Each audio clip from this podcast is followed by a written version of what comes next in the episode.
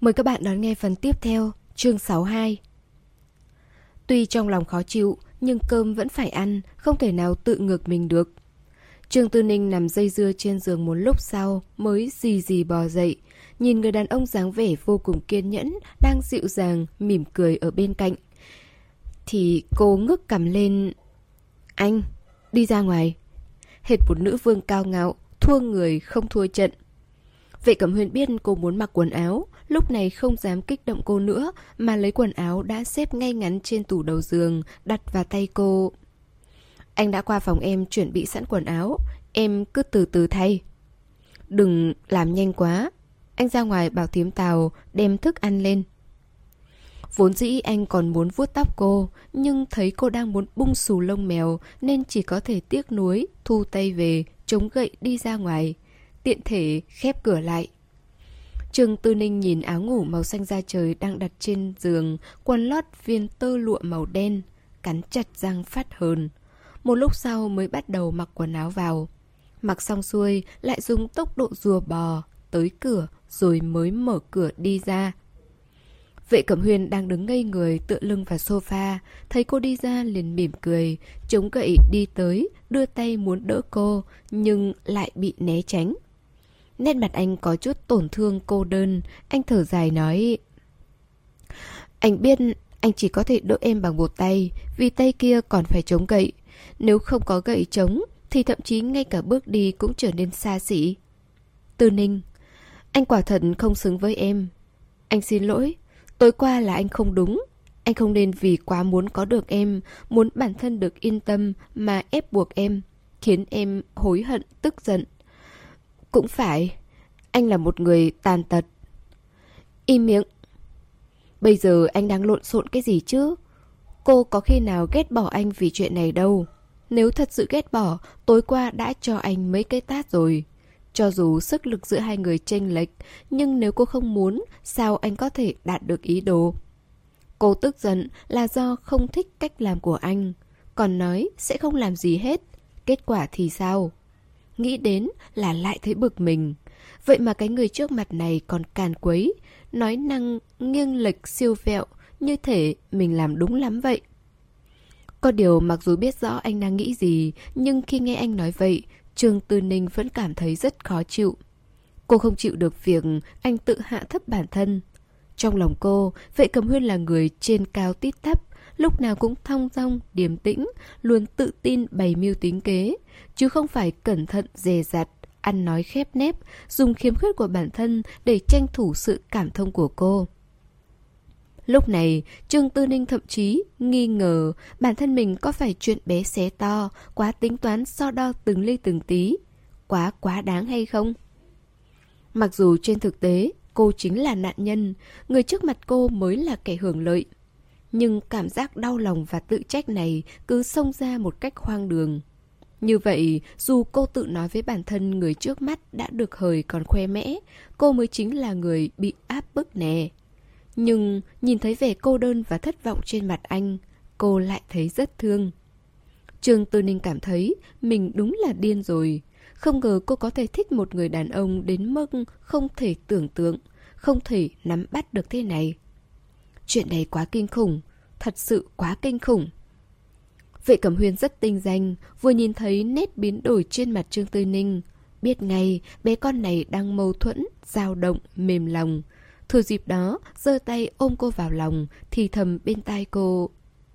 Tư Ninh Mặc dù khi đứng anh chỉ có thể ôm em bằng một tay, nhưng so với bất kỳ người đàn ông nào. Không, là so với bất cứ ai, anh sẽ đối xử với em thật tốt, yêu thương em cả đời. Đừng giận anh nữa, được không? Nhìn thấy em không vui, anh lo lắng, em muốn vứt bỏ anh. Lúc này ngoài im lặng ra, cô còn biết phải nói gì. Nói cái gì chứ? Không lẽ nói... Em tha thứ cho anh, em yêu anh. Mặc dù đó là sự thật, nhưng cô không thể nào dễ dàng nói ra những lời đó. Nó khiến cô cảm thấy mình bị rớt giá.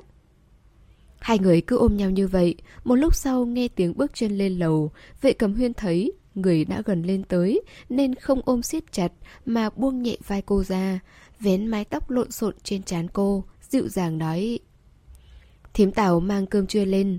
Hôm nay là Tết đoan ngọ, chúng ta ăn Tết thật vui, được không em? Trương Tư Ninh im lặng một lúc, cuối cùng cũng gật đầu, còn khẽ nói...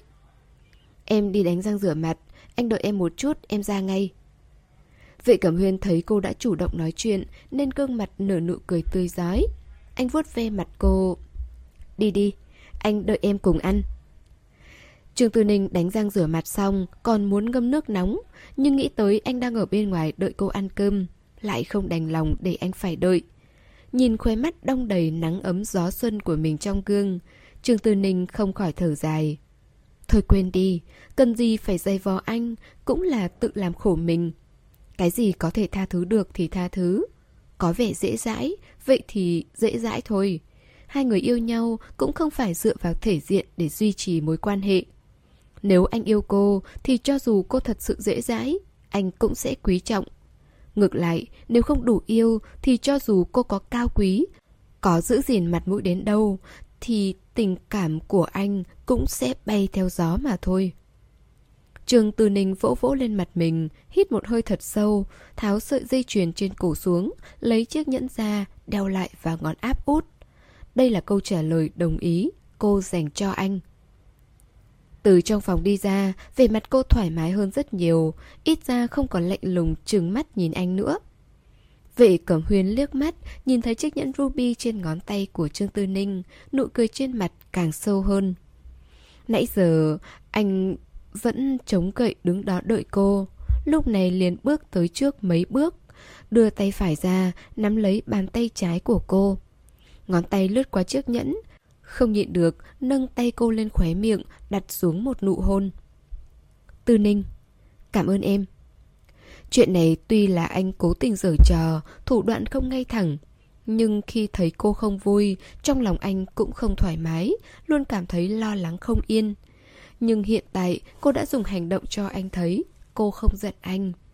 Lúc này tâm tư thấp thỏm của vệ cẩm huyên mới thật sự buông xuống. Thì ra cô gái của anh yêu anh đến vậy. Tiết đoan ngọ, dĩ nhiên là phải ăn bánh ú. Thím tàu bưng lên hơn 20 cái bánh ú, kích thước cỡ nắm tay em bé, rất đáng yêu.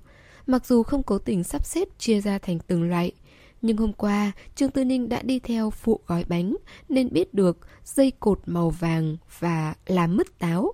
Màu đỏ là táo đỏ, xanh lá là mật ong, xanh dương là lòng đỏ trứng. Màu tím là chân giò hun khói. Thấy vệ cẩm huyên không biết, lấy một cái bánh có dây màu đỏ. Trương Tư Ninh không nhịn được nhắc nhở. Cái đó nhân táo đỏ, màu xanh dương là lòng đỏ trứng, màu tím là thịt heo. Hôm qua thím Tào nói, anh không thích nhân táo đỏ. Vệ Cẩm Huyên nghe cô nói vậy, ánh mắt cong lên. Anh không bỏ cái bánh nhân táo đỏ xuống, mà tháo sợi dây ra và nói... Anh biết rồi, đây là bóc cho em. Em được đụng vào, để anh làm cho. Gạo nếp rất dính, lát nữa mắc công rửa tay. Mặc dù Trương Tư Ninh đã hoàn toàn tha thứ cho anh, nhưng lúc này thấy anh cười hớn hở như vậy, vẫn có chút khó chịu, bèn hứ một tiếng, cũng không thèm đưa tay lấy bánh ú, mà chỉ nói... Muốn mứt táo, nhân xoài mật ong cũng muốn, chấm nhiều nhiều đường. Giọng nói nhỏ nhẹ, nũng nịu. Vệ Cẩm Huyên nghe vào tai, hệt như nghe thấy âm thanh êm dịu của đất trời. Ngoài bánh ú, buổi trưa thím tàu còn chuẩn bị rất nhiều thức ăn. Trước mặt vệ cẩm huyên là một chai rượu hình ova. Thấy Trương Tư Ninh nhìn chằm chằm vào nó, anh giải thích... Rượu hùng hoàng, em uống không? Em tưởng anh chỉ uống mấy loại rượu đắt tiền thôi chứ. Giọng nói có chút châm biếm, cô không nhịn được lại nghĩ tới chuyện mình từng mua rượu vàng đỏ 8 tệ 9. Hiển nhiên, vệ cầm huyên cũng nghĩ tới chai rượu được xưng danh vang đỏ 8 tệ 9 của cô, nụ cười trên mặt rất sâu. Tư Ninh Chai rượu hùng hoàng này có thể mua cho em 100 chai vang 8 tệ 9 đó. Trương Tư Ninh trừng mắt, nghĩ thầm trong bụng. Người xem thường rượu 8 tệ 9 đều là tư bản xấu xa mà.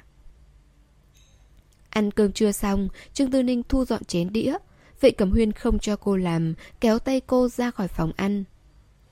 Em đi ngâm nước nóng đi, lát nữa anh mát xa cho em, được không? Trương Tư Ninh bĩu môi tỏ vẻ khinh thường. Anh, anh mát xa. Tuy nói vậy, nhưng cô vẫn tò mò đi theo đến phòng anh, vì bồn tắm trong phòng anh lớn và thoải mái hơn rất nhiều. Dù sao đã thế này rồi, cô cũng không muốn ra vẻ thanh cao nữa. Kệ, đối với anh, cô thật sự không vạch giới hạn được. Mặc dù vệ cẩm huyên rất muốn đi theo cô vào phòng tắm, tiếc rằng gia nhân không cho, đành ôm hận đi ra ngoài. Sau khi Trương Tư Ninh tắm xong, mái tóc ướt nhẹp, vừa đi ra vừa cầm khăn lau. Vệ Cẩm huyền đã cầm sẵn máy sấy, ngồi đợi trên giường. Anh vỗ vỗ bên cạnh. Em ngồi xuống đây, anh hong tóc cho. Khi sấy tóc phải phối hợp cả hai tay, nếu chỉ dùng một tay cầm máy sấy thì đến lúc nào mới xong được. Nhưng khi anh đứng lên thì phải chống gậy nên chỉ có thể ngồi giúp cô hong tóc. Trương Từ Ninh trong nháy mắt nghĩ ngay tới chuyện này, trong lòng chua xót, cảm thấy rất thương anh. Cô không nói thêm gì, chỉ ngoan ngoãn đi qua, ngồi xuống, xoay lưng về phía anh, để mặc bàn tay to lớn vụng về của anh, vuốt ve, đùa nghịch tóc cô. Khỏe mắt Trương Tư Ninh cay cay. Tuy lúc hai người quen nhau anh đã bị tai nạn xe cộ, nhưng cô không thể ngăn cản bản thân cảm thấy đau lòng. Cảm xúc này không cách nào khống chế được. Sau khi hong tóc xong, Trương Tư Ninh cũng đã điều chỉnh lại tâm trạng. Vệ Cẩm Huyên đặt máy sấy xuống, vòng tay ôm thắt lưng cô từ phía sau, chậm rãi hôn lên vành tai cô. Từ Ninh Anh yêu em, rất yêu em, chỉ muốn khảm em vào thân thể mình. Mặc dù đây chỉ là những lời âu yếm, nhưng cũng là lời thật lòng của anh. Anh thật sự rất yêu cô. Trương Tư Ninh thả lỏng thân thể để mặc anh vuốt ve ôm hôn không chút phản kháng. Cuối cùng cô còn xoay người lại, ôm vai anh, hôn lên môi anh, mang theo sự dung túng rõ rệt.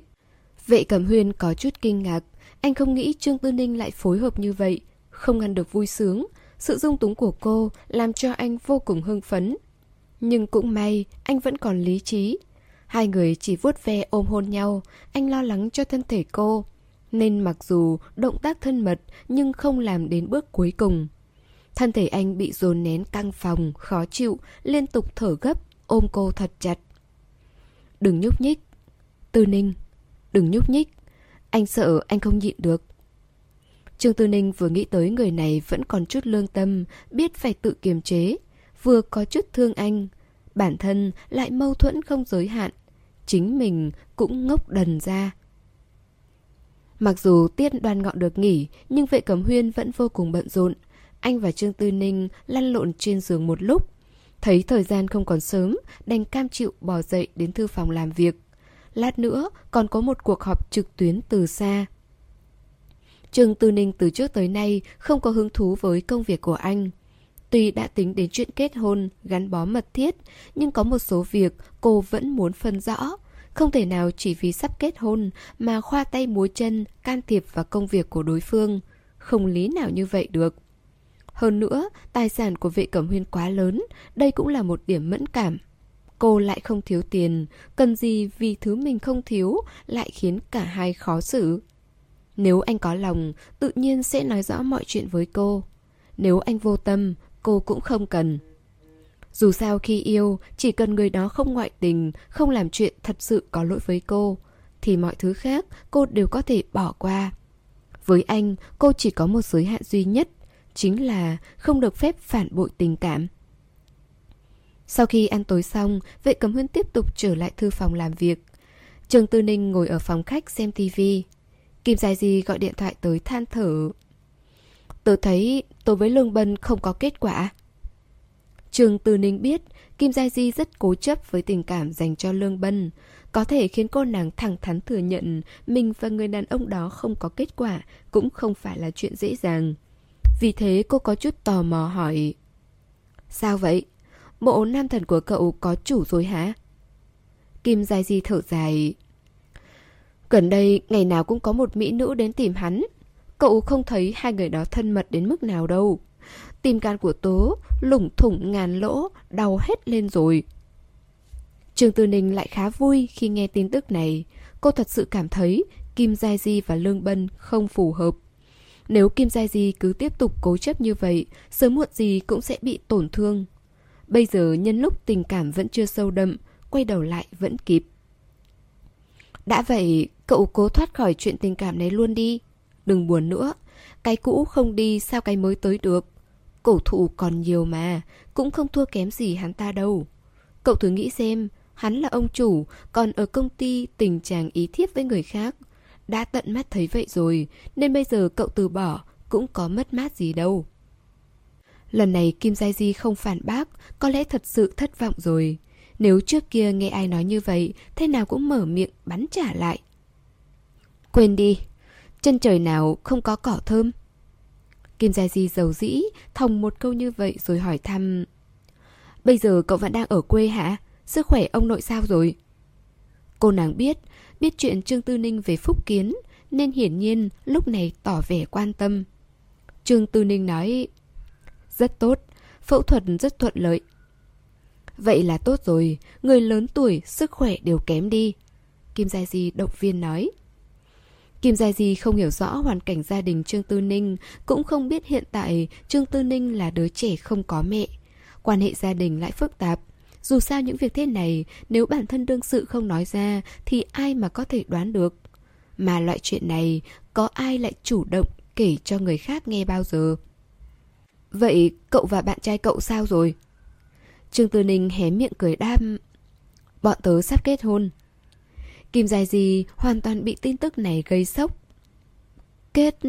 kết hôn? Không phải các cậu chỉ mới vừa nói chuyện yêu đương thôi sao? Trương Tư Ninh cúi đầu, nhìn chiếc nhẫn hồng ngọc ở trên ngón áp út, ánh mắt dịu dàng, cô ừ một tiếng đam. Mặc dù quen nhau không lâu, nhưng tớ biết chính là anh ấy.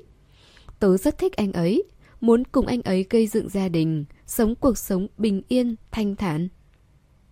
Từ từ, năm nay cậu mới có 24 tuổi thôi.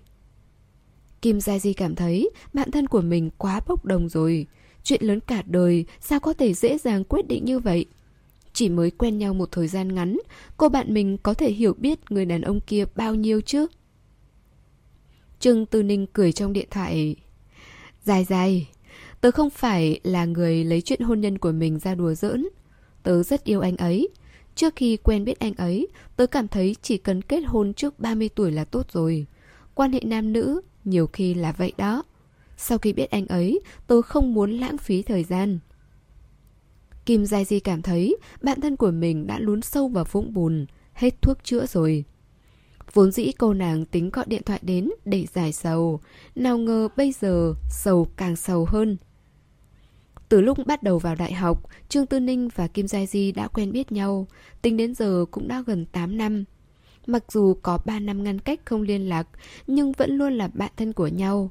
Vì điều kiện gia đình nên tính cách cô có chút cô độc, rất khó kết giao với người khác. Cũng không có bạn bè gì. Kim Gia Di có thể xem như cô bạn gái duy nhất nên cô cũng mở lòng kể cho cô ấy nghe chuyện tình cảm của mình.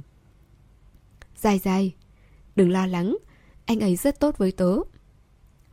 Tớ chỉ sợ sau này cậu sẽ hối hận, lẽ ra cậu nên tìm hiểu kỹ thêm mới phải. Cậu đúng là kết hôn tốc độ sao sệt mà. Cô nàng thiếu điều muốn nói luôn, Biết người biết mặt nhưng không biết lòng. Trương Tư Ninh khẽ cười một tiếng.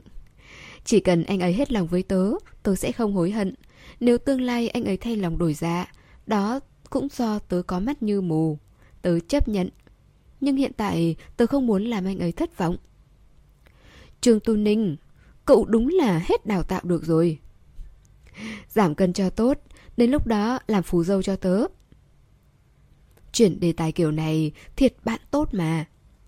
Trương Tư Ninh cúp điện thoại, quay lại nhìn người đàn ông đang xoa đầu mình. Anh đã bắt đầu vuốt ve tóc cô như vậy từ lúc cô nói có mắt như mù. Không biết trước đó đã nghe lén bao lâu rồi. Dù sao những lời vừa nói với Kim Gia Di khá buồn nôn, nên Trương Tư Ninh khó tránh khỏi thẹn thùng. Vì thế, tức giận trừng mắt thở.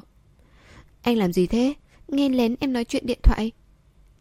Vệ Cẩm Huyền hết sức vô tội đam. Anh làm việc xong vừa đi ra thì nghe thấy hình như em đang tán gẫu với bạn, tiện thể nghe luôn. Cô bĩu môi, còn làm như mình đúng lắm ấy. Vệ Cẩm Huyền bật cười. Ngoan, đừng giận. Đúng lúc anh có chuyện muốn nói với em. Anh trực tiếp chuyển hướng đề tài, không nhắc tới chuyện mình vừa nghe lén nữa, cũng không nói cô biết, khi nghe thấy những lời đó, anh rất cảm động. Có những chuyện anh nghĩ nói một lần, hai lần, ba lần là đủ rồi, lặp đi lặp lại nhiều hơn nữa cũng không bằng thể hiện bằng hành động cụ thể, càng khiến cô yên tâm hơn. Trương Tư Ninh cũng không muốn xoay quanh đề tài này, vừa vặn thấy anh chuyển hướng, vì vậy phối hợp hỏi. Anh muốn nói chuyện gì? Anh không nói luôn, mà nắm tay kéo cô đứng dậy khỏi sofa. Về phòng rồi nói, chuyện tài sản. Đây là một chủ đề nhạy cảm, ban ngày cô đã nghĩ sẽ không nói về nó, không ngờ đến tối anh lại đề cập tới. Trương Tư Ninh cảm thấy nói rõ cũng tốt, vì thế ngoan ngoãn đi theo anh vào phòng ngủ. Vệ Cẩm Huyên và cô sánh vai nhau, ngồi tựa lưng vào giường. Anh cũng không nói quanh co mà đi thẳng vào vấn đề. Tư Ninh, trước khi kết hôn anh định chuyển hết toàn bộ tài sản sang tên em. Chỉ một câu đơn giản đã trực tiếp khiến Trương Tư Ninh trở nên ngây ngốc. Sang tên em? Là ý gì ạ? Vệ Cẩm Huyên thấy vẻ mặt cô vì quá khiếp sợ trở nên ngốc đần, khuôn mặt vừa rồi còn rất nghiêm túc của anh hiện lên một nụ cười yêu chiều. Chính là ý của mặt chữ là đem tất cả cổ phiếu, bất động sản, cửa hàng, chỉ trừ bác lãng. Ờ, ngoài ra năm công ty còn lại đều sang tên hết cho em. À, còn có tiền gửi ngân hàng. Trương Tư Ninh sờ chán anh. Vệ Cẩm Huyên, anh không phát sốt đây chứ? Anh có biết mình đang nói gì không? Trước khi kết hôn sao? Anh nói là trước khi kết hôn, tài sản trước hôn nhân không được xem là tài sản đồng sở hữu vợ chồng. Cho dù hai người kết hôn xong rồi ly hôn, thì những thứ này hoàn toàn không có chút quan hệ gì với anh. Vệ Cẩm Huyên nắm lấy tay cô, vuốt ve khuôn mặt cô, rồi khẽ hôn lên khóe miệng. Vẻ mặt quyến luyến không rời. Anh nói... Khi còn ở Pháp, anh đã bắt đầu cân nhắc chuyện này. Không dối gạt em. Chuyện này khiến anh rất do dự.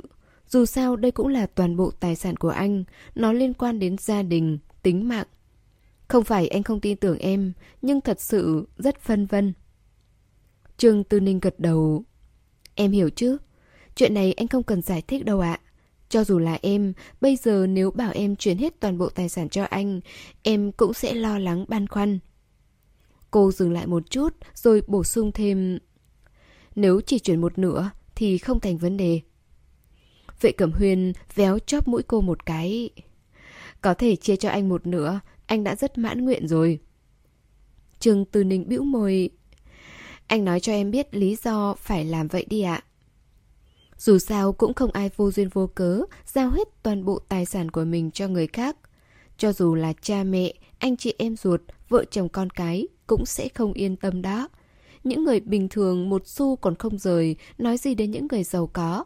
Huống chi, vệ cầm huyên còn là siêu cấp phú hào. Vệ cầm huyên cũng không giấu giếm. Anh nói... Trước đây anh còn nói với em, mọi chuyện bên Pháp xem như thuận lợi. Thật ra đây chỉ là cách nói biến tướng thôi. Di chúc ba anh để lại quá kín kẽ. Muốn lấy được bác lãng lại là chuyện rất khó. Nên trước mắt anh chỉ có hai con đường để lựa chọn. Hoặc là tiếp tục ở lại làm cho tổng công ty, đồng nghĩa với việc làm thuê cho anh trai cùng cha khác mẹ của mình. Hoặc là rời khỏi bác lãng. Hai con đường này anh chỉ có thể chọn con đường thứ hai. Nhưng bảo anh trực tiếp chắp tay nhường thành quả kinh doanh nhiều năm như vậy cho hắn ta là chuyện không bao giờ xảy ra. Nên anh định trộm giường thay cột, phá hủy cơ sở, di rời toàn bộ tài sản của bác lãng. Làm chuyện này nhất định phải chấp nhận mạo hiểm, nếu bị phát hiện, có thể sẽ bị kiện. Vì để phòng ngừa vạn nhất có gì xảy ra, tài sản cá nhân của anh cũng phải chuyển đi. Nếu sự việc bị lộ ra, tuy anh và em là vợ chồng, nhưng sẽ không cần phải gánh chung nợ nần. Luật hôn nhân mới có quy định, vợ chồng không có nghĩa vụ gánh nợ riêng của cá nhân. Đến lúc đó anh sẽ xin phá sản. Vậy Cẩm Thiệu đừng hòng hy vọng vớt được xu nào từ anh. Lúc này đầu óc Trương Tư Ninh khá hỗn loạn. Anh nói anh muốn bí mật di rời tài sản của bác lãng ư. Đây là vi phạm pháp luật đó. Anh vỗ vỗ vai cô trấn an. Đừng lo lắng. Chuyện này anh đã tính toán rất cẩn thận, sẽ không để lại bất cứ chứng cớ gì. Trừ khi cực kỳ xui xẻo, nếu không sẽ không thể nào phát hiện được. Anh chuyển tài sản sang cho em cũng là để ngừa vạn nhất có gì xảy ra. Hơn nữa, cho dù bị phát hiện, dính vào kiện tụng, thì đó là tranh chấp kinh tế. Hiện tại anh có quốc tịch Trung Quốc. Trong cùng điều kiện, pháp luật sẽ nghiêng về phía anh. Tranh chấp kinh tế? Anh gạt ma đó hả? Bên Pháp có thể trực tiếp kiện anh tội gian lận kinh tế đó. Tuy cô không hiểu pháp luật, nhưng chuyện này rõ ràng không thể nào chỉ cần ra tòa là có thể giải quyết được. Nếu bị phát hiện, nói ra thì... Nếu bị thua kiện, nhất định sẽ bị ngồi tù. Biểu hiện của vị cầm huyên hết sức bình thản, vô cùng tự tin, tựa như anh đã nắm chắc mọi thứ trong lòng bàn tay. Ngoan, vệ cẩm thiệu sẽ không tố cáo anh tội gian lận kinh tế, cùng lắm hắn ta chỉ nghĩ cách để đoạt lại những tổn thất của bác lãng mà thôi. Trương Tư Ninh hoài nghi nhìn anh. Không phải anh nắm được điểm yếu gì của hắn ta đấy chứ? Vệ cẩm huyên cúi người, hôn lên môi cô. Thông minh lắm. Chỉ cần hắn không muốn thân bại danh liệt, sẽ không dám làm gì anh. Cùng lắm là phải ra tòa. Đến lúc đó trên danh nghĩa, anh không có đồng nào. Cho dù thắng, hắn cũng phí công. Dĩ nhiên, sự việc phức tạp hơn những gì anh nói rất nhiều, có dính dáng đến nhiều mặt lợi ích. Có điều không cần thiết phải nói với cô những chuyện này, tránh làm cô lo sợ. Anh chỉ cần đảm bảo chắc chắn, cho dù bản thân có gặp chuyện, không may thì cũng không ảnh hưởng gì đến cô là tốt rồi. Trường Tư Ninh muốn hỏi anh rốt cuộc đã nắm được điểm yếu gì nên mới vững tin đến thế. Nhưng nghĩ lại, cảm thấy mình hỏi chuyện này có phần không thích hợp. Dù sao, đây cũng là chuyện của vệ gia. Vệ Cẩm Huyên lại chẳng chút đắn đo, thấy cô hiếu kỳ anh liền nói anh có ghi âm và video đổi bại của vệ cẩm thiệu và Phương Y chân. CPU của Trương Tư Ninh lập tức treo máy. Hơn nửa ngày trời mới lắp ba lắp bắp. Phương... Phương Y chân Hình như là mẹ kế của anh. Nét mặt vệ cẩm huyên thản nhiên, anh khẳng định bọn họ là mẹ con ruột. Nếu như không phải bỏ ra rất nhiều tiền theo dõi suốt hơn 10 năm qua, anh cũng không dám tin Phương Y chân và vệ cẩm thiệu lại kinh tởm đến vậy. Nhưng... nhưng đây là loạn luân đó. Trường Tư Ninh cảm thấy thế giới quan của cô đã bị sụp đổ. Đây cũng là lý do vì sao anh không trực tiếp sử dụng cái này để uy hiếp vệ cẩm thiệu giao bác lãng lại cho mình. Trái lại, phải mất công sức bí mật di rời tài sản để bác lãng chỉ còn cái vỏ rỗng. Dù sao đây cũng không phải chuyện đùa, nếu sử dụng đúng thời điểm, nó sẽ là con át chủ bài lớn nhất anh dùng để đối phó với mẹ con vệ cẩm thiệu. Bây giờ mà để lộ ra thì thật sự rất đáng tiếc. Mặc dù biết vệ cẩm huyên sẽ không hành động không có chứng cứ rõ ràng, nhưng Trương Tư Ninh vẫn cảm thấy thật khó tin. Đây chính là mẹ con ruột thịt. Hai người lại có loại quan hệ này. Đủ thấy tâm lý méo mó đến mức nào. Vệ Cẩm Thiệu và Phương Y chân đúng là hai kẻ biến thái tuyệt đỉnh mà. Vệ Cẩm Huyên vỗ vỗ vai cô. Làm em sợ sao? Trương Tư Ninh lắc đầu. Nếu chuyện này mà cũng làm em sợ thì lá gan nhỏ đến mức nào rồi? Chẳng qua cô bị kinh động. Tuy nói thế giới rộng lớn không thiếu chuyện lạ, chuyện ly kỳ hoang đường cũng nhiều không kể xiết. Mẹ con, cha ông, ông cháu loạn luân gì đó không phải là chưa từng nghe nói qua. Nhưng nghe là một chuyện, còn nó thật sự xảy ra với mẹ kế và anh trai cùng cha khác mẹ của chồng sắp cưới của mình thì thật sự lại là chuyện khác. Giống như rất nhiều người tin rằng trên đời có ma quỷ, bạn cũng tin như vậy, nhưng chưa từng gặp ma. Cho đến một ngày nọ, bạn trai của bạn nói rằng trong nhà ta có hai con ma. Nếu bạn muốn gặp lúc nào đều có thể gặp được. Chỉ khi nào chuyện xảy ra bên cạnh mình sẽ thấy đồng cảm hơn. Vệ Cẩm Huyên vén những sợi tóc mai của cô ra sau tay, dịu dàng nói Chuyện này em giữ trong lòng là được, dù sao cũng là chuyện xấu trong nhà. Nếu như không phải vạn bất đắc dĩ, anh cũng sẽ không công khai. Trương Tư Ninh nghi ngờ Có phải anh có âm mưu gì không? Trong tay nắm sẵn điểm yếu của đối phương lại không sử dụng, cho dù không công khai ra cũng có thể dùng để uy hiếp. Chuyện này hoàn toàn an toàn hơn nhiều so với việc anh bí mật di rời tài sản khỏi bác lãng. Đến lúc đó, một người Pháp, một người ở Trung Quốc, hai người nước sông không phạm nước giếng, thế là xong. Vệ cẩm huyên khẽ cắn chóp mũi cô, khóe mắt cong cong. Đây là con át chủ bài, tung ra quá sớm không tốt. Anh giữ lại sau này sử dụng. Sau này? Trương Tư Ninh nhíu mi tâm lại. Ngoài bác lãng, anh còn muốn tranh chấp sản nghiệp bên Pháp. Hay anh muốn hủy vệ thị? Chỉ điều này mới có thể giải thích lý do anh chấp nhận con đường khó khăn mà không chọn hướng dễ dàng hơn. Scandal kinh thiên động địa này thật sự có sức hủy diệt rất lớn. Cho dù cô không hiểu nhiều về hoạt động của tập đoàn, nhưng nếu scandal kia nổ ra, vệ cẩm thiệu và Phương Y chân chắc chắn sẽ tiêu đời. Công ty niêm yết rất nhạy cảm với các vụ bê bối. Điều đó sẽ ảnh hưởng trực tiếp đến thị trường chứng khoán. Cổ phiếu giảm, không cách nào tránh khỏi thiệt hại nặng nề. Đến lúc đó, cho dù doanh nghiệp có tái hoạt động trở lại, anh không phá hủy được vệ thị cũng làm cho nó tổn hại gân cốt, thương tổn nặng nề. Và cô biết rõ, người đàn ông vệ cẩm huyên này sẽ không kiêng dè danh dự gia tộc gì gì đó. Anh hoàn toàn không có chút tình cảm nào đối với họ tộc bên nội. Người cha bất công ngoại tình, ông bà nội ghét bỏ dòng máu lai của mình. Anh trai cùng cha khác mẹ thì thường xuyên đánh nhau và ngáng chân khắp nơi mẹ kế là người thứ ba phá nát gia đình mình. Có tình cảm mới lạ. Hơn nữa cha ruột, ông bà nội đều đã mất, anh càng không có lý do gì để kiêng nể.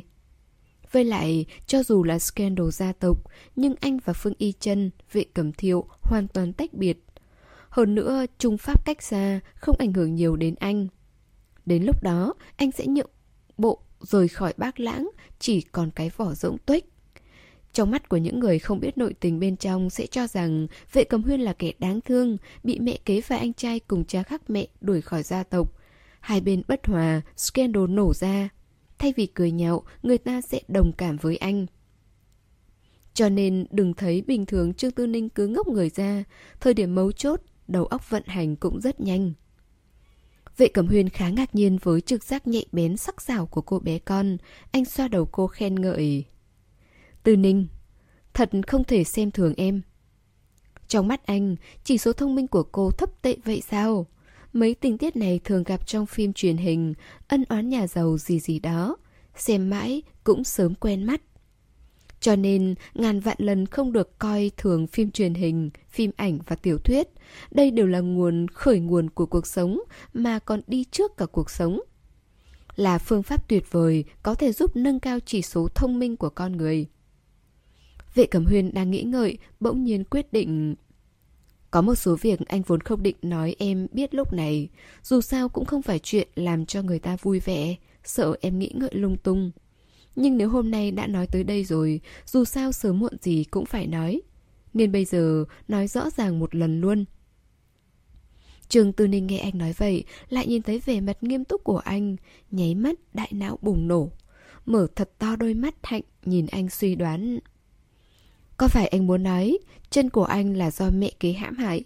Em gái anh cũng bị mẹ kế anh làm hại, Và mẹ anh cũng là nạn nhân của mẹ kế anh. Sặc! Không lẽ trước đây anh ly hôn Cũng là do bà ta gây ra?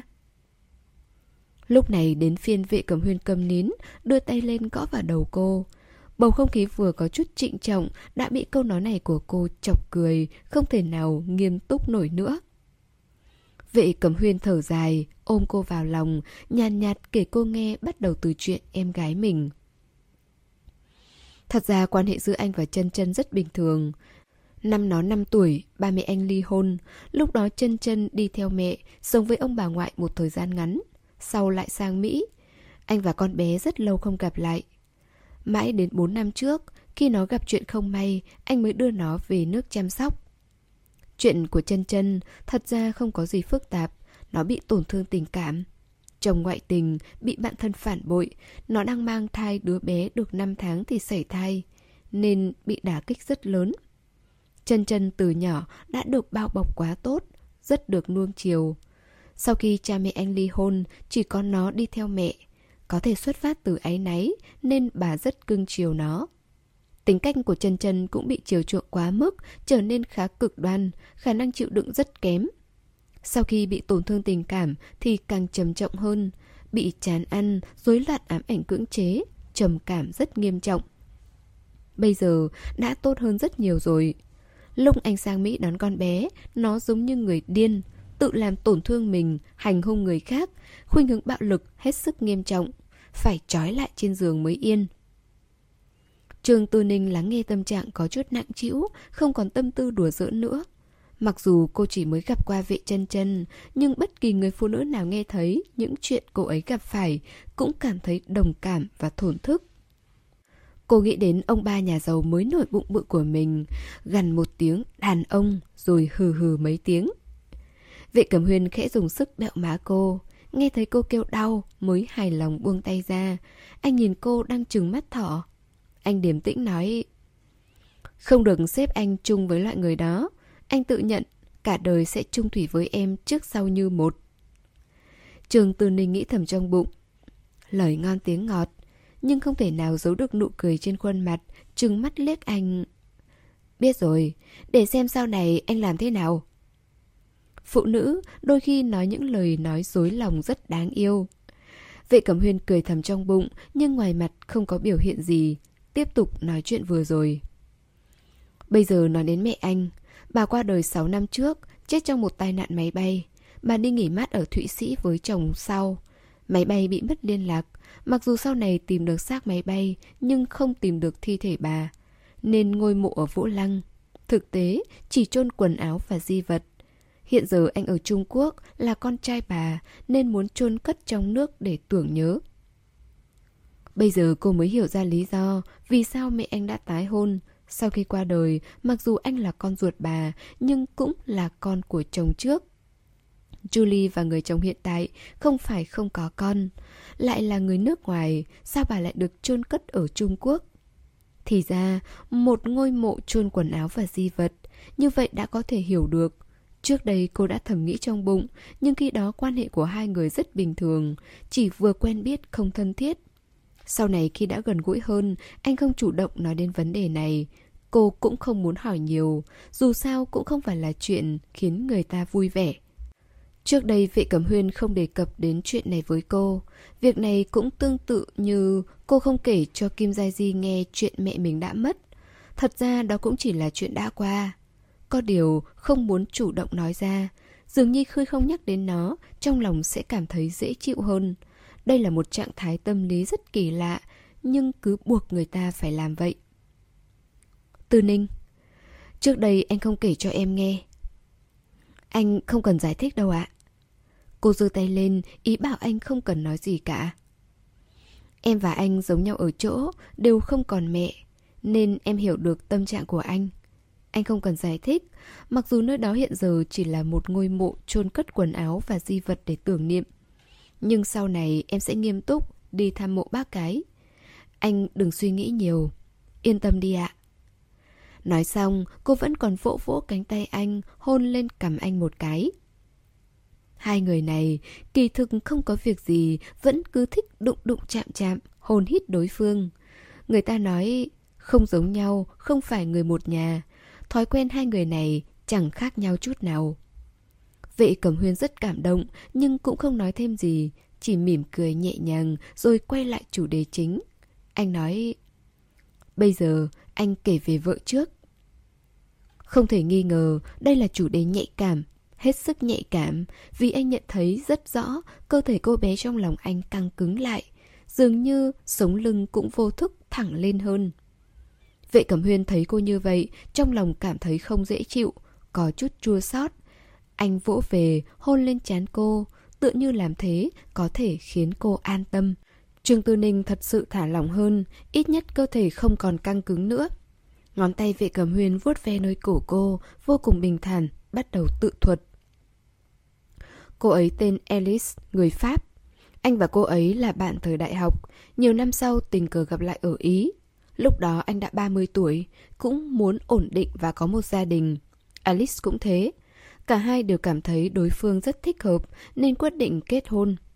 Cuộc sống sau hôn nhân rất vô vị, anh và cô ấy dường như hai người bạn với nhau.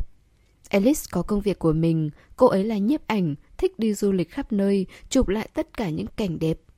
Công việc của anh rất bận rộn, lúc đó bác Lãng vừa mới bắt đầu gây dựng ở Vũ Lăng chưa được 2 năm. xã giao rất nhiều, nên cả hai luôn ở trong tình trạng gần nhau thì ít mà xa cách thì nhiều. Nói đến đây, không biết vệ cầm huyên nghĩ tới điều gì. Anh hít một hơi thật sâu, nói tiêm.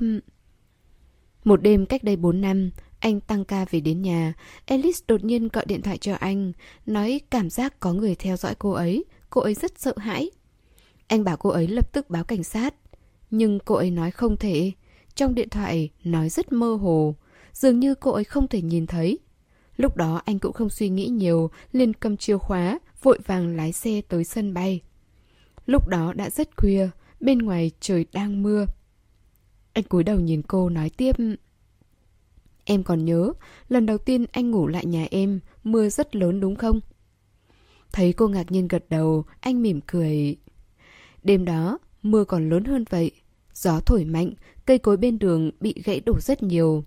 Anh lái xe, Alice vẫn không ngừng gọi điện thoại tới. Lúc đó anh rất sốt ruột, không biết lý do tại sao, chỉ cảm thấy phiền muộn. Có thể lúc đó đã có dự cảm xấu. Sau đó, một chiếc xe tải đột nhiên lao về phía anh. Anh hoàn toàn không kịp tránh ra. Cảm thấy trời đất quay cuồng, sau đó bất tỉnh. Đến khi anh tỉnh lại, chân trái đã bị cắt bỏ. Bác sĩ nói, may mắn là túi khí an toàn trong xe đã cứu anh, nếu không thì không chỉ mất đi một chân. Lúc này Trương Tư Ninh cảm giác mình như bị người ta siết chặt cổ họng, không sao thở được, tim loạn nhịp đập dồn dập, không cách nào khống chế nước mắt. Cứ như vậy, ào ào tuôn ra. Đến khi cả khuôn mặt ướt đẫm, anh đưa tay lau rồi lại lau trên mặt cô. Cô mới nhận ra mình đang khóc. Đủ ngốc, khóc gì chứ? Anh tự như bị cô chọc cười, trên mặt vẫn mang nét trêu chọc. Trừng từ ninh nghĩ tới chuyện anh vì người phụ nữ khác mới xảy ra tai nạn xe cộ. Mặc dù đó là vợ trước của anh. Tuy chuyện này có vẻ như cô cố tình gây sự, nhưng phụ nữ đôi khi cứ không phân biệt phải trái như vậy. Hơn nữa, lúc này anh vẫn còn cười được. Vì thế cô tức giận đấm anh một cái, giọng nghẹn ngào. Ai cần anh quan tâm? Không biết cô vì ai khổ sở, vì ai mà đau lòng sao, đúng là người vô tâm mà. Vệ Cẩm Huyên thấy cô khóc thành ra như vậy, thật sự rất đau lòng. Anh rút khăn giấy trên tủ đầu giường, hết sức dịu dàng, giúp cô lau mặt, miệng vẫn tiếp tục trêu. Từ Ninh, em khóc như vậy, nhìn rất xấu. Trường Tư Ninh nghe vậy bùng nổ, giật lấy khăn giấy, còn thuận tay đấm anh mấy cái, nghiêng người qua một bên hờn dỗi. Nhưng nước mắt không còn rơi rớt nữa. Hết cách. Tình cảnh này muốn giàu cũng không thể nào giàu nổi, không có không khí mà. Vệ cẩm huyên mỉm cười, thấy cô bé con hậm hực, ngồi quay lưng về phía mình, thỉnh thoảng thút thít lỗ mũi, ra vẻ đáng thương. Thật sự đáng yêu vô cùng. Anh giơ tay ôm cô, bị cô đẩy ra, lại ôm vào, lại bị đẩy ra, lại tiếp tục ôm. Thấy cô muốn dãy ra, anh nghiêm giọng Còn muốn nghe tiếp không? Trường Tư Ninh mím môi, thấy cô lại muốn tiếp tục khóc, vệ cầm huyên vội vàng xuống tông dỗ dành. Ngoan, không khóc. Em xem, vừa rồi anh trêu em như vậy là vì không muốn em khóc. Em khóc, trong lòng anh cũng không dễ chịu. Em đừng tức giận được không? Thật ra Trương Tư Ninh cũng biết anh cố ý làm cô vui, nhưng cô không cách nào kìm nén được cơn giận. Lúc này, thấy anh khép nép dỗ dành mình như vậy, cô bĩu môi, hứ một tiếng, lên xuống bậc thang. Anh kể tiếp đi. Vệ cầm huyên mỉm cười, véo véo khuôn mặt trắng nõn. Dưới ánh mắt kinh bỉ của cô, tiếp tục nói... Mất đi một chân, chuyện này khiến tinh thần anh xa suốt mấy ngày. Nhưng dù sao cũng là đàn ông, tai nạn xe cộ là chuyện xảy ra ngoài ý muốn, không thể nào vì chuyện này mà giận cá chém thớt sang Alice. Trường Từ Ninh nghĩ, chuyện này mà còn không giận cá chém thớt, ngài cũng thật rộng lượng quá đi. Khoảng thời gian đó, Alice vẫn ở trong bệnh viện chăm sóc anh. Cô ấy luôn tự trách mình và xin lỗi anh. Nhưng khi anh hỏi rốt cuộc đêm đó xảy ra chuyện gì, cô ấy lại trả lời rất mập mờ, chỉ nói là hiểu lầm. Chính điều này đã khiến anh nghi ngờ. Dù sao anh biết đêm đó cô ấy rất sốt ruột. Anh cảm thấy Alice có việc lừa dối anh. Hơn nữa, trực giác cho anh biết chuyện này có liên quan tới anh. Nói tới đó anh tạm ngừng lại, tâm trạng Trương Tư Ninh cũng thấp thỏm theo. Thấy cô khẩn trương, anh cúi xuống hôn lên môi cô, mỉm cười tự giễu bản thân. Tư Ninh, em biết không, anh và Alice giống với nhau như bạn bè. Anh cũng không mong cô ấy sẽ đặt anh ở vị trí đầu tiên, cũng không yêu cầu cô ấy yêu anh. Nhưng trong đoạn hôn nhân này, ít nhất thân thể cũng phải đủ trung thành. Anh luôn cố gắng duy trì được chuyện này, cũng muốn cô ấy như vậy. Em cảm thấy yêu cầu của anh quá đáng sao? Trương Tư Ninh thoáng nghĩ ngợi rồi công bằng nói Cũng không đến mức quá đáng. Thấy cô ngập ngừng, vệ cầm huyên khá kinh ngạc Anh tưởng cô sẽ lập tức gật đầu tuyệt đối ủng hộ ý kiến của anh chứ. Trương Tư Ninh có cách nhìn của riêng mình Cô nói Bản thân em cảm thấy đoạn hôn nhân của anh rất hoang đường. Anh và cô ấy sống chung như bạn bè trên cơ bản, điều này đã hoàn toàn đi ngược lại chuẩn mực của hôn nhân Hai người không yêu nhau nhưng đòi hỏi đối phương phải trung thành về thể xác. Rất buồn cười. Khi tinh thần không đạt được sự trung thành thì thể xác rất dễ bị xa ngã. Bởi vì không có tình cảm. Có thể vì đạo đức trói buộc nên vẫn còn có điều ràng buộc không để mình lạc lối. Nhưng khi anh gặp được đối tượng anh thật sự yêu thương, loại đạo đức này liệu có thể trói buộc được bao lâu? Hôn nhân là gì? Là hai người yêu nhau tạo thành gia đình, vì đối phương mà có trách nhiệm, Chính điều này sẽ tạo nên sự ràng buộc. Bên ngoài có nghìn vạn con người, nhiều cám dỗ như vậy, muốn thật sự chống lại được những cám dỗ này. Cái dựa vào sao có thể là lòng trung thành? Bởi vì người mình yêu hay bởi vì người vợ mình không có cảm tình mà chịu trách nhiệm? Giữa hai người này, anh sẽ chọn ai? Ví dụ cách khác, anh và Tiền Thiệu, vì em yêu anh nên chỉ cần anh vô ý nói một câu gì đó, em cũng đều đặt trong lòng. Không muốn nhìn thấy anh thất vọng khổ sở. Nhưng còn tiền thiệu thì sao? Thời gian trước anh ta chật vật như vậy Em chỉ thấy vui khi người khác gặp chuyện. Anh ta không gặp xui xẻo ư? Anh ta đương nhiên rất xui xẻo Bị phụ nữ đùa giỡn xoay vòng. Vậy tại sao em lại không đau lòng? Bởi vì em không yêu anh ta. Nếu đổi lại người này là anh Cho dù anh vì người phụ nữ khác gặp chuyện không may Em vẫn như cũ Đau lòng vì anh Cô nhìn anh rồi kết luận. Cho nên em cảm thấy yêu cầu của anh nhìn thì có vẻ hợp tình hợp lý, nhưng thật ra khá ấu trĩ. Vệ Cẩm Huyên nhìn cô dường như không thể nhận ra, không thể tin những nhận xét lý giải sâu sắc như vậy là do cô nói ra. Từ Ninh trong lòng anh vẫn rất đơn thuần, khá tùy hứng, nhưng trong sáng, đáng yêu. Một cô bé con thẳng thắn khiến người ta yêu thích. Đúng vậy, là một cô bé con, anh lớn hơn cô 13 tuổi. Nên trong mắt anh, cô cần được chăm sóc chỉ dẫn, giống như đứa trẻ, như cô gái nhỏ cần được bao bọc yêu thương. Nhưng hiện tại, lời nói của cô đã khiến anh cảnh tỉnh. Những khúc mắc vướng víu trong lòng suốt 4 năm qua, đến lúc này mới chợt nhận ra mọi việc cũng không nghiêm trọng như bản thân vẫn nghĩ. Đoạn hôn nhân đó, anh luôn cảm thấy mình là người bị hại. Nhưng bây giờ nghĩ lại, có lẽ ngay từ đầu, khi bắt đầu, anh đã sai lầm rồi. Trương Tư Ninh quơ quơ cánh tay trước mặt anh, đợi anh nhìn về phía mình, cô cười tuét miệng. Sao vậy ạ? À? Dọa anh rồi sao? Không, anh chỉ là... Anh khàn giọng, không biết nên nói tiếp như thế nào. Trương Tư Ninh cười trêu. Chẳng qua anh cũng đồng ý với quan điểm của em, nên nhất thời cảm thấy kinh ngạc, khó có thể tiếp nhận đúng không? Vệ Cẩm Huyên thở dài, mở rộng hai cánh tay, ôm cô vào lòng. Anh ôm cô thật chặt. Tư Ninh, anh vẫn cảm thấy anh chưa hiểu em. Trương Tư Ninh lẩm bẩm. Nếu em dễ dàng bị anh nhìn rõ như vậy thì em cũng quá vô dụng rồi. Anh không nghe người ta nói sao, phụ nữ tự như quyển sách, phải kiên nhẫn, lật dở từng trang, từng trang tiếp theo mới có thể trải nghiệm được sự thú vị trong đó. Em hy vọng sẽ cùng anh bạc đầu dài lão. Bây giờ mới quen nhau có nửa năm mà anh đã muốn hiểu rõ em sao. Nằm mơ nhé. Vệ Cẩm Huyên bật cười, cọ cọ nơi hõm vai cô.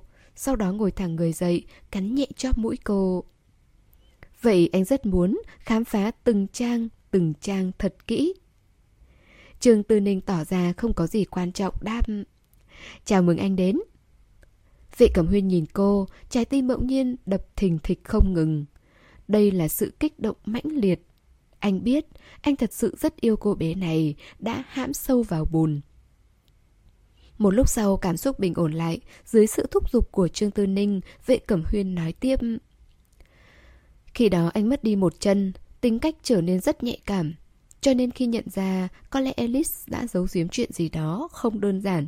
Anh đã cho người theo dõi cô ấy, cũng dùng rất nhiều tiền thuê hacker xâm nhập điện thoại và cả máy tính của cô ấy. Và rồi đã điều tra được vài thứ thú vị. Thông tin liên lạc lưu trữ trong điện thoại di động có một dãy số gần như ngày nào cũng liên lạc với cô ta trong suốt một năm qua. Anh cho người kiểm tra. Chắc chắn em không thể nào nghĩ ra được số này ở Paris. Chủ sở hữu là Victor, mà Victor lại là tài xế riêng của vị cầm thiệu. Khi hacker phục hồi lại nội dung tin nhắn, có rất nhiều lời tán tỉnh ve vãn dành cho những người yêu nhau giữa Alice và Victor. Đầu tiên anh nghĩ đối tượng mà Alice ngoại tình là Victor. Sau đó hacker phục hồi lại nguyên vẹn hình ảnh trong di động. Anh nhìn thấy ảnh của Alice và vị cẩm thiệu kề môi nhau. Lúc đó, mặc dù anh rất sừng sốt và vô cùng tức giận, nhưng cũng tự hỏi, có khi nào đây chỉ là hiểu lầm dù sao quan hệ giữa anh và vị cẩm thiệu rất tồi tệ. Biết đâu mục đích của mấy tấm ảnh này là để khiến anh hiểu lầm. Nhưng sau đó, người anh phái đi theo dõi Alice đã cho anh nghe một đoạn ghi âm. Chủ nhân của cuộc hội thoại đó, một người là Alice, một người là vệ cẩm thiệu. Trong điện thoại, hai người tâm sự với nhau. Alice nói với vệ cẩm thiệu, cô ta rất sợ hãi vì cô ta đã hại anh mất một chân. Cô ta nói, hôm đó không nên nghe theo trò đùa quái ác của vị cầm thiệu để đùa anh. Nói tới đây anh tạm ngừng lại, Trương Tư Ninh chủ động ôm cổ anh, vừa hôn lên má, cằm, bờ môi, vừa nói Được rồi, đã qua hết rồi, đừng giận nữa. Không còn chuyện gì, không còn chuyện gì đâu. Bởi vì cô thì thầm khe khẽ, ánh mắt vệ cầm huyên có chút ẩm ướt, anh cho rằng chuyện này đã trôi qua quá lâu, bản thân mình đã sớm có thể không đổi sắc mặt, thản nhiên, hờ hững mà nói với người khác về nó. Thế nhưng giờ phút này, sự vỗ về của cô khiến những uất ức tận sâu trong đáy lòng anh bỗng trỗi dậy mạnh mẽ. Mất đi một chân, thân thể anh không bao giờ có thể nguyên vẹn như trước. Không thể chạy, không thể nhảy, không thể tiêu sái bước nhanh qua đường. Anh nhớ đến những đau đớn khi phải cắt bỏ chân trái, tự như có kim đâm vào nơi bị cắt lìa. Đâm một lần, lại một lần, bao nhiêu đêm không ngủ yên. Anh nhớ tới những gian khổ trong quá trình hồi phục, nhớ đến miệng vết thương tứa máu khi lần đầu tiên mang chân giả. Và bây giờ, người con gái anh đang ôm trong cánh tay, bởi vì anh mất đi một chân, anh không thể cho cô kiểu ôm công chúa mà các cô gái thích nhất không thể cùng cô dạo phố như những người bình thường, không thể cùng cô leo núi, bơi lội, làm những chuyện mà những người yêu nhau thường làm. Kỳ thực, rất nhiều chuyện anh không thể làm cùng cô. Thậm chí, ngay cả đứng giúp cô sấy tóc, anh cũng làm không xong. Tư Ninh Tư Ninh Anh cứ gọi tên cô một lần lại một lần, tự như làm vậy có thể an ủi trái tim đang lo lắng của anh. Bao nhiêu tức giận, oán hận dồn nén trong nhiều năm. Thời khắc này tựa như nước đầu nguồn, ào ạt đổ về, cuồn cuộn tuôn ra. Nhưng anh biết anh không thể nào mất kiểm soát, nếu không cô sẽ sợ hãi. Trương Tư Ninh vòng tay ôm anh thật chặt, vô cùng đau lòng. Thì ra đây chính là chân tướng sự việc. Vì sao vệ cẩm thiệu muốn Alice gọi cú điện thoại đó? Chỉ đơn giản là trò đùa quái đản thôi sao? có mà đi lừa quỷ. Chiếc xe tải kia nhất định có vấn đề, chắc chắn có liên quan đến vệ cẩm thiệu. Ân oán nhà giàu, đây chính là phiên bản thực tế của ân oán nhà giàu mà. Vệ cẩm huyên dần khôi phục lại cảm xúc, anh tựa cắm lên vai cô, kể tiếp những chuyện còn lại. Tuy Alice chỉ nói mấy câu không nên nghe lời vị cẩm thiệu gọi điện thoại đùa giỡn anh, nhưng anh không tin trên đời có chuyện trùng hợp như vậy, nên đã phái người bí mật điều tra tài xế lái chiếc xe tải đó. Kết quả điều tra thật sự có vấn đề, tài xế lái chiếc xe đó đã chết ở hiện trường tai nạn do bị thương quá nặng. Nhưng người của anh điều tra được, nửa năm trước, tài xế này phát hiện ra mình bị ung thư não giai đoạn cuối, không còn sống được bao lâu. Trong nhà anh ta còn một người mẹ hơn 70 tuổi, nằm liệt giường. Vợ anh ta là một người phụ nữ nông thôn, chỉ có bằng tiểu học. Còn có hai đứa con, một đứa 8 tuổi, một đứa 3 tuổi. Một tháng trước khi xảy ra tai nạn, anh ta có mua nhà mới ở vùng ngoại thành Thiên Tân. Mẹ được đưa đến bệnh viện tốt để chữa bệnh. Mà 6 tháng sau khi xảy ra tai nạn, trong tài khoản của anh ta có hơn 100 vạn tiền gửi ngân hàng. Tiền được chuyển khoản 10 lần từ các ATM. Mọi việc đã quá rõ ràng, nhưng anh không có bằng chứng để chứng minh tai nạn xe cộ kia là ý đồ mưu sát. Dù sao ghi âm trong điện thoại của Alice cũng chỉ nhắc tới chuyện trò đùa gọi điện thoại quái đản. Lúc đó anh cân nhắc suốt 3 ngày, cuối cùng quyết định không thể để đánh rắn động cỏ, chỉ có thể ẩn nhẫn, đợi thời cơ trả thù. Sau đó anh và Alice tiến hành thủ tục ly hôn. Lý do đã sẵn có, nếu không phải vì cuộc điện thoại của cô ta, anh sẽ không xảy ra tai nạn. Có thể Alice cũng thật sự tự trách bản thân, nên cô ta không yêu cầu bồi thường, trực tiếp ký tên ly hôn. Sau khi vệ cẩm huyên kể xong mọi chuyện, Trương Tư Ninh nằm yên lặng trong vòng tay anh. Hai người nằm trên giường, nhất thời không ai nói thêm gì. Bầu không khí tĩnh lặng, thật sự khiến người ta ngột ngạt. Vì vậy, cô chủ động phá vỡ sự trầm mặc đó, khẽ hỏi. Bây giờ Alice vẫn còn ở cùng với vệ cẩm thiệu sao ạ? Cô ta có biết chuyện mẹ con vệ cẩm thiệu đã làm với nhau không? Vệ cẩm huyền đặt cằm lên chán cô, hờ hững nói. Sau khi ly hôn với anh xong, Alice và vệ cẩm thiệu duy trì quan hệ tình nhân khoảng 3 tháng. Năm trước cô ta đã tái hôn, hiện giờ đang ở Chicago. Trương Tư Đình thấy anh nói với giọng thờ ơ, ở Thái Bình như vậy, nên tò mò hỏi. Anh không trách cô ta sao? Nếu vệ cẩm thiệu là chủ mưu, thì chắc chắn Alice cũng coi như đồng lõa. Cho dù cô ta không biết tình hình thực tế nên làm ra chuyện ngu xuẩn, nhưng không biết không có nghĩa là vô tội. Chưa nói tới có trách hay không. Vệ cẩm huyên mỉm cười, trả lời đúng trọng điểm. Hiện tại cô ta có cuộc sống mới, cũng có con cái của mình. Quên đi, chuyện này cũng không quan hệ quá nhiều tới cô ta. Cho dù không phải cô ta, thì vệ cẩm thiệu cũng sẽ nghĩ cách khác để hại anh. Chỉ là cách thức khác nhau mà thôi. Trương Tư Ninh có chút mất hứng. Ngài thật là rộng lượng mà. Giọng điệu châm chọc, không cần phải rõ ràng hơn nữa. Anh nhìn cô khẽ mỉm cười. Không phải rộng lượng. Tư Ninh, anh mất đi một chân, sao có thể không oán hận? Chỉ là việc gì cũng có nặng nhẹ. Bây giờ mục tiêu hàng đầu của anh là mẹ con vệ cẩm thiệu. Đối với anh, Alice chỉ là nhân vật tiểu tốt. Không đụng đến cô ta chỉ vì không muốn rút dây động rừng để ngừa vạn nhất mà thôi. Hơn nữa bây giờ nghĩ lại, cô ta cũng có thể xem như người bị hại. Kỳ thực cuộc sống hiện tại của Alice cũng không tốt. Tuy anh không trực tiếp xuống tay, nhưng cũng âm thầm trả lại vài rắc rối, làm cho cô ta bị giam một năm sáu tháng, đánh mất công việc, danh tiếng trong ngành cũng bị hoen ố. Cưới một người đàn ông hết sức bình thường. Cả đời này cô ta sẽ như vậy, không bao giờ có thể trở lại thời huy hoàng được nữa. Tàn nhẫn sao? Dĩ nhiên là tàn nhẫn, nhưng so với việc anh mất đi một chân thì có là gì? Chỉ có điều, chuyện này có chút mờ ám.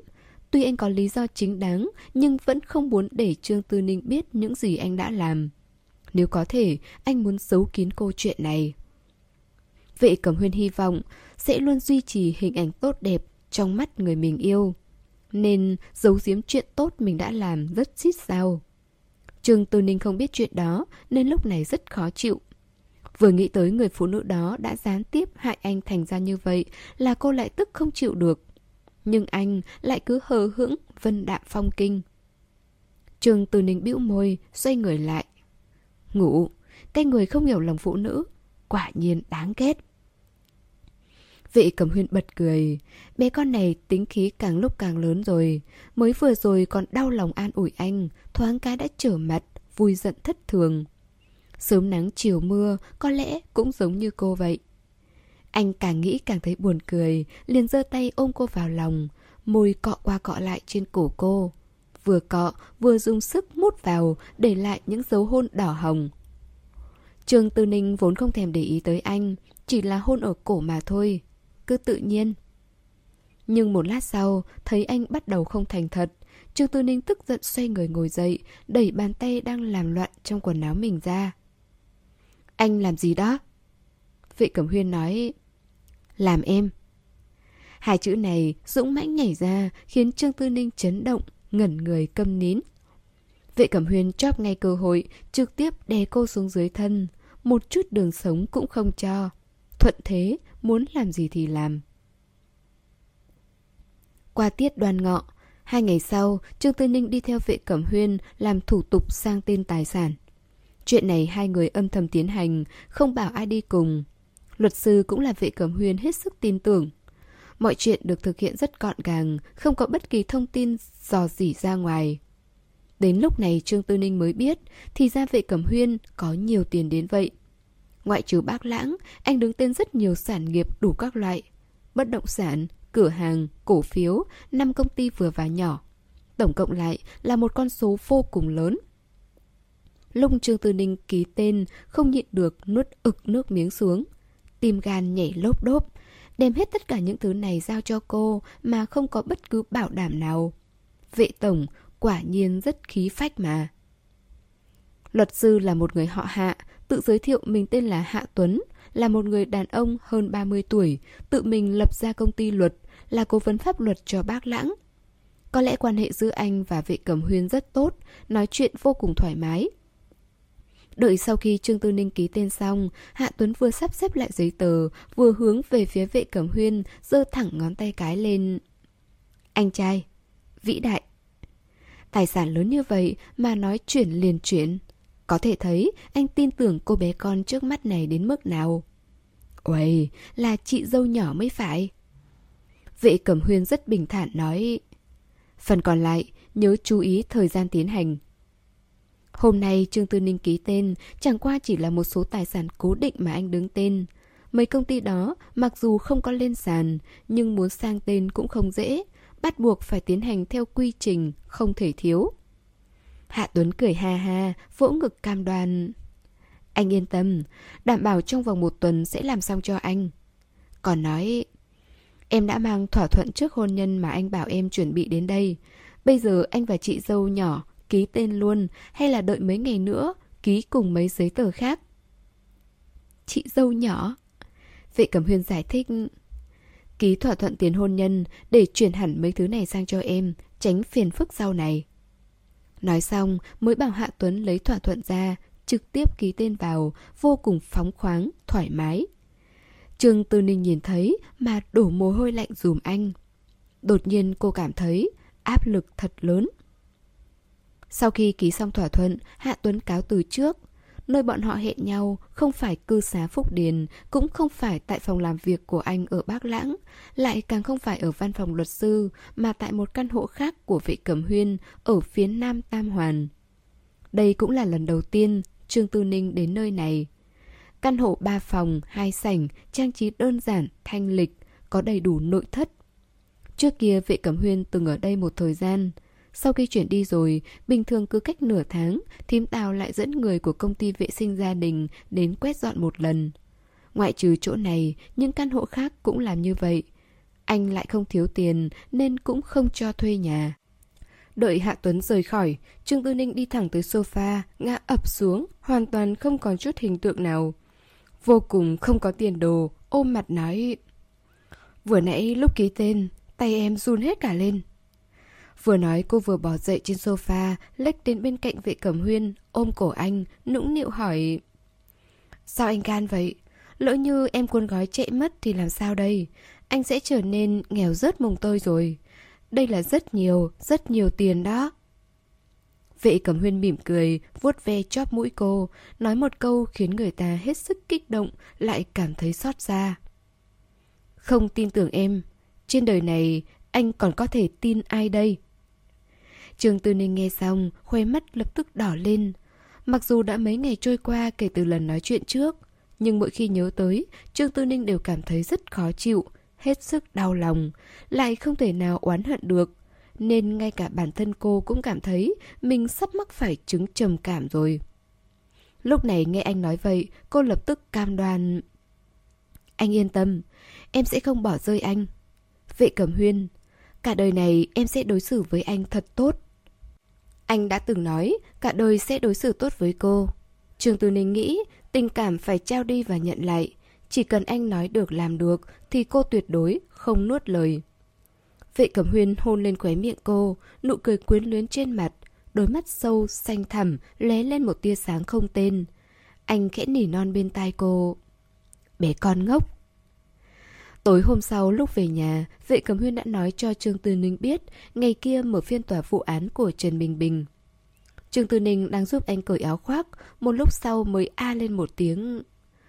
Vậy em có cần thông báo với người nhà họ Trần không? Anh biết trong lòng cô vẫn đang canh cánh chuyện Trần Bình Bình nên ôm vai cô vỗ vỗ. Người của Trần Gia đã biết từ tuần trước, lão Mạnh gần đây có một vụ án đặc biệt nên hôm nay mới gọi điện báo cho anh biết. Trường Tư Ninh dạ một tiếng. Ba tháng, rốt cuộc cũng đã có kết quả. Nghĩ đến Trần Bình Bình tuổi trẻ đầy sức sống lại chết thảm như vậy. Trong lúc nhất thời cảm thấy khá buồn bã mất mát. Lại không nhịn được, cảm thấy thế sự vô thường. Vệ Cẩm Huyên thấy cô mãi tận lúc lên giường vẫn còn giàu dĩ không vui. Anh không cần hao tốn sức lực khuyên bảo mà dứt khoát nghiêng người, đặt cô dưới thân, hài hòa vận động đến hơn nửa đêm. Cuối cùng, Trường Từ Ninh cũng hét lên khàn rộng, vừa khóc vừa hét.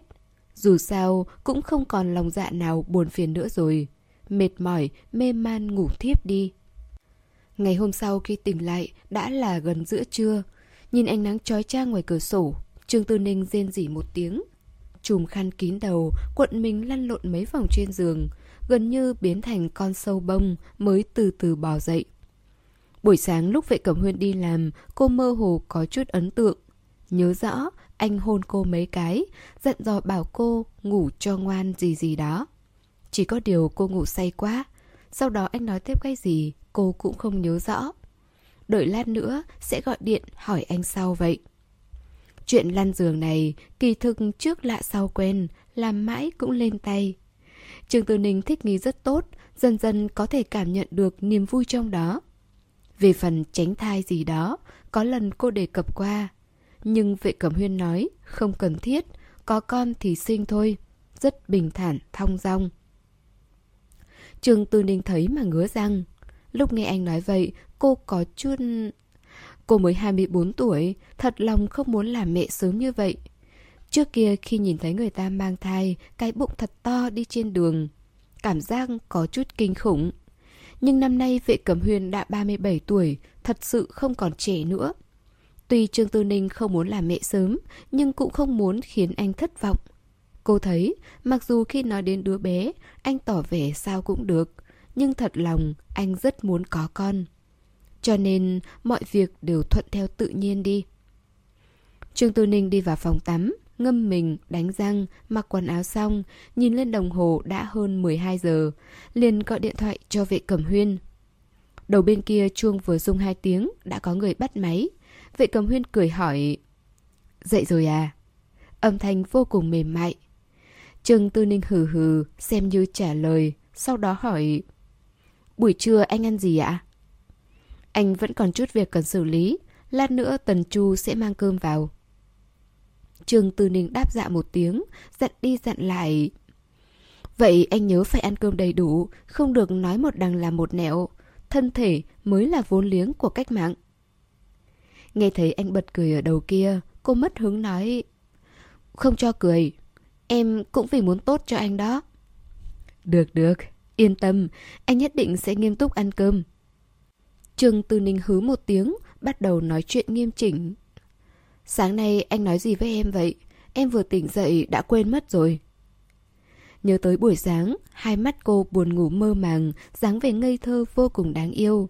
Vệ Cẩm Huyên không nhịn được, cười cong khóe mắt, nhưng không dám bật lên thành tiếng, sợ trêu cô thẹn quá hóa giận.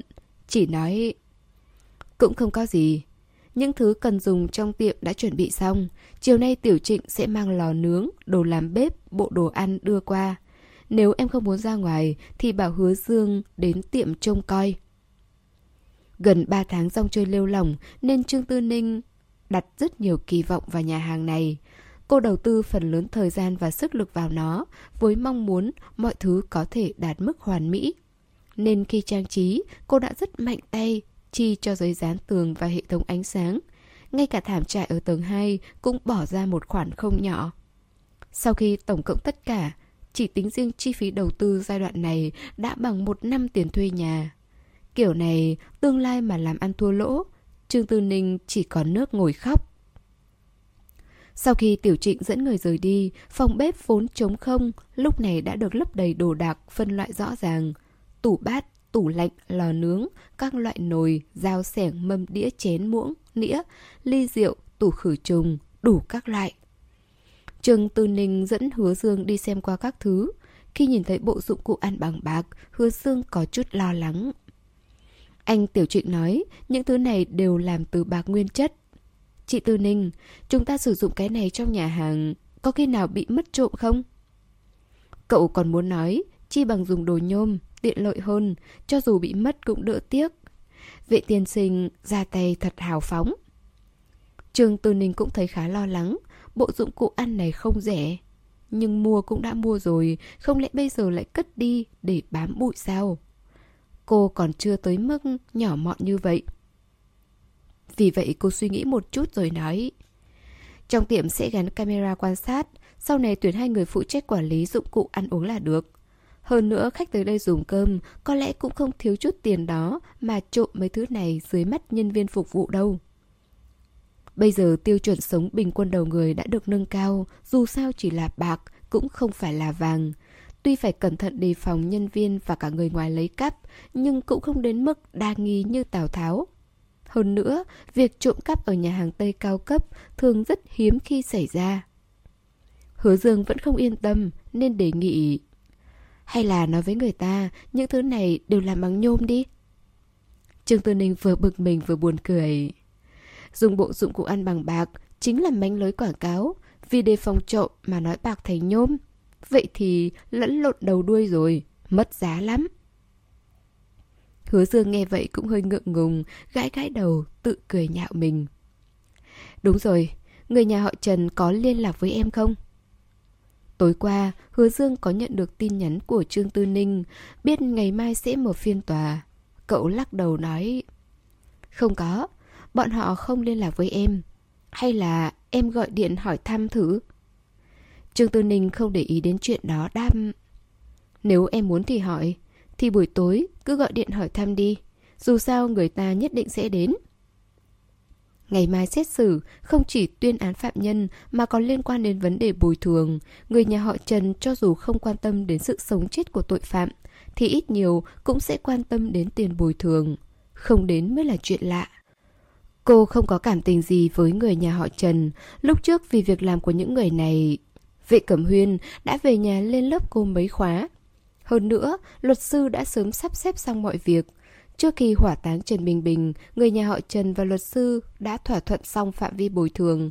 Về phần vụ án Trần Bình Bình, không có gì phải hồi hộp, chắc chắn sẽ thắng. Chia tay hứa dương, Trương Tư Ninh không đi thẳng về nhà mà lái xe đến Bác Lãng. Cô cũng không đi vào mà ngồi đợi trong xe. Cô có gửi tin nhắn nhưng vệ cẩm huyên vẫn chưa trả lời. Có thể thấy hiện giờ anh đang bận, Cô không nên đi vào quấy rầy anh làm việc. Khoảng một tiếng sau, lúc vệ cẩm huyên gọi điện lại, Trương Tư Ninh đang nằm úp mặt lên vô lăng, nghe bình thư trên radio, ngủ thiếp đi. Cô nhận điện thoại, miếng nhắc alo một tiếng. Vệ cẩm huyên nghĩ cô đang ở nhà, liền cười hỏi. Còn đang ngủ sao? Ngủ gì chứ? Em đang ở dưới lầu công ty anh. Tiểu trịnh không nói với anh là em đến tiệm sao? Cô lầu bầu đáp. Vừa rồi anh họp suốt.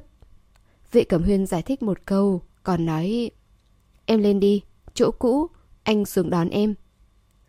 Trương Tư Ninh nhìn đồng hồ. Gần 5 giờ rồi, có phải hôm nay anh lại tăng ca đến khuya không ạ? Anh cười trong điện thoại đáp Ừ, sẽ làm rất khuya. Đúng lúc em đến giúp anh. Các bạn thân mến, chúng ta vừa đón nghe phần tiếp theo của bộ truyện Ngày em đến của tác giả Tĩnh Phi Tuyết. Xin chào tạm biệt các bạn và hẹn gặp lại ở phần tiếp theo. Để ủng hộ kênh, quý vị có thể để lại bình luận cũng như chia sẻ hoặc có thể ủng hộ tài chính trực tiếp về các địa chỉ đã được ghi ở phần mô tả.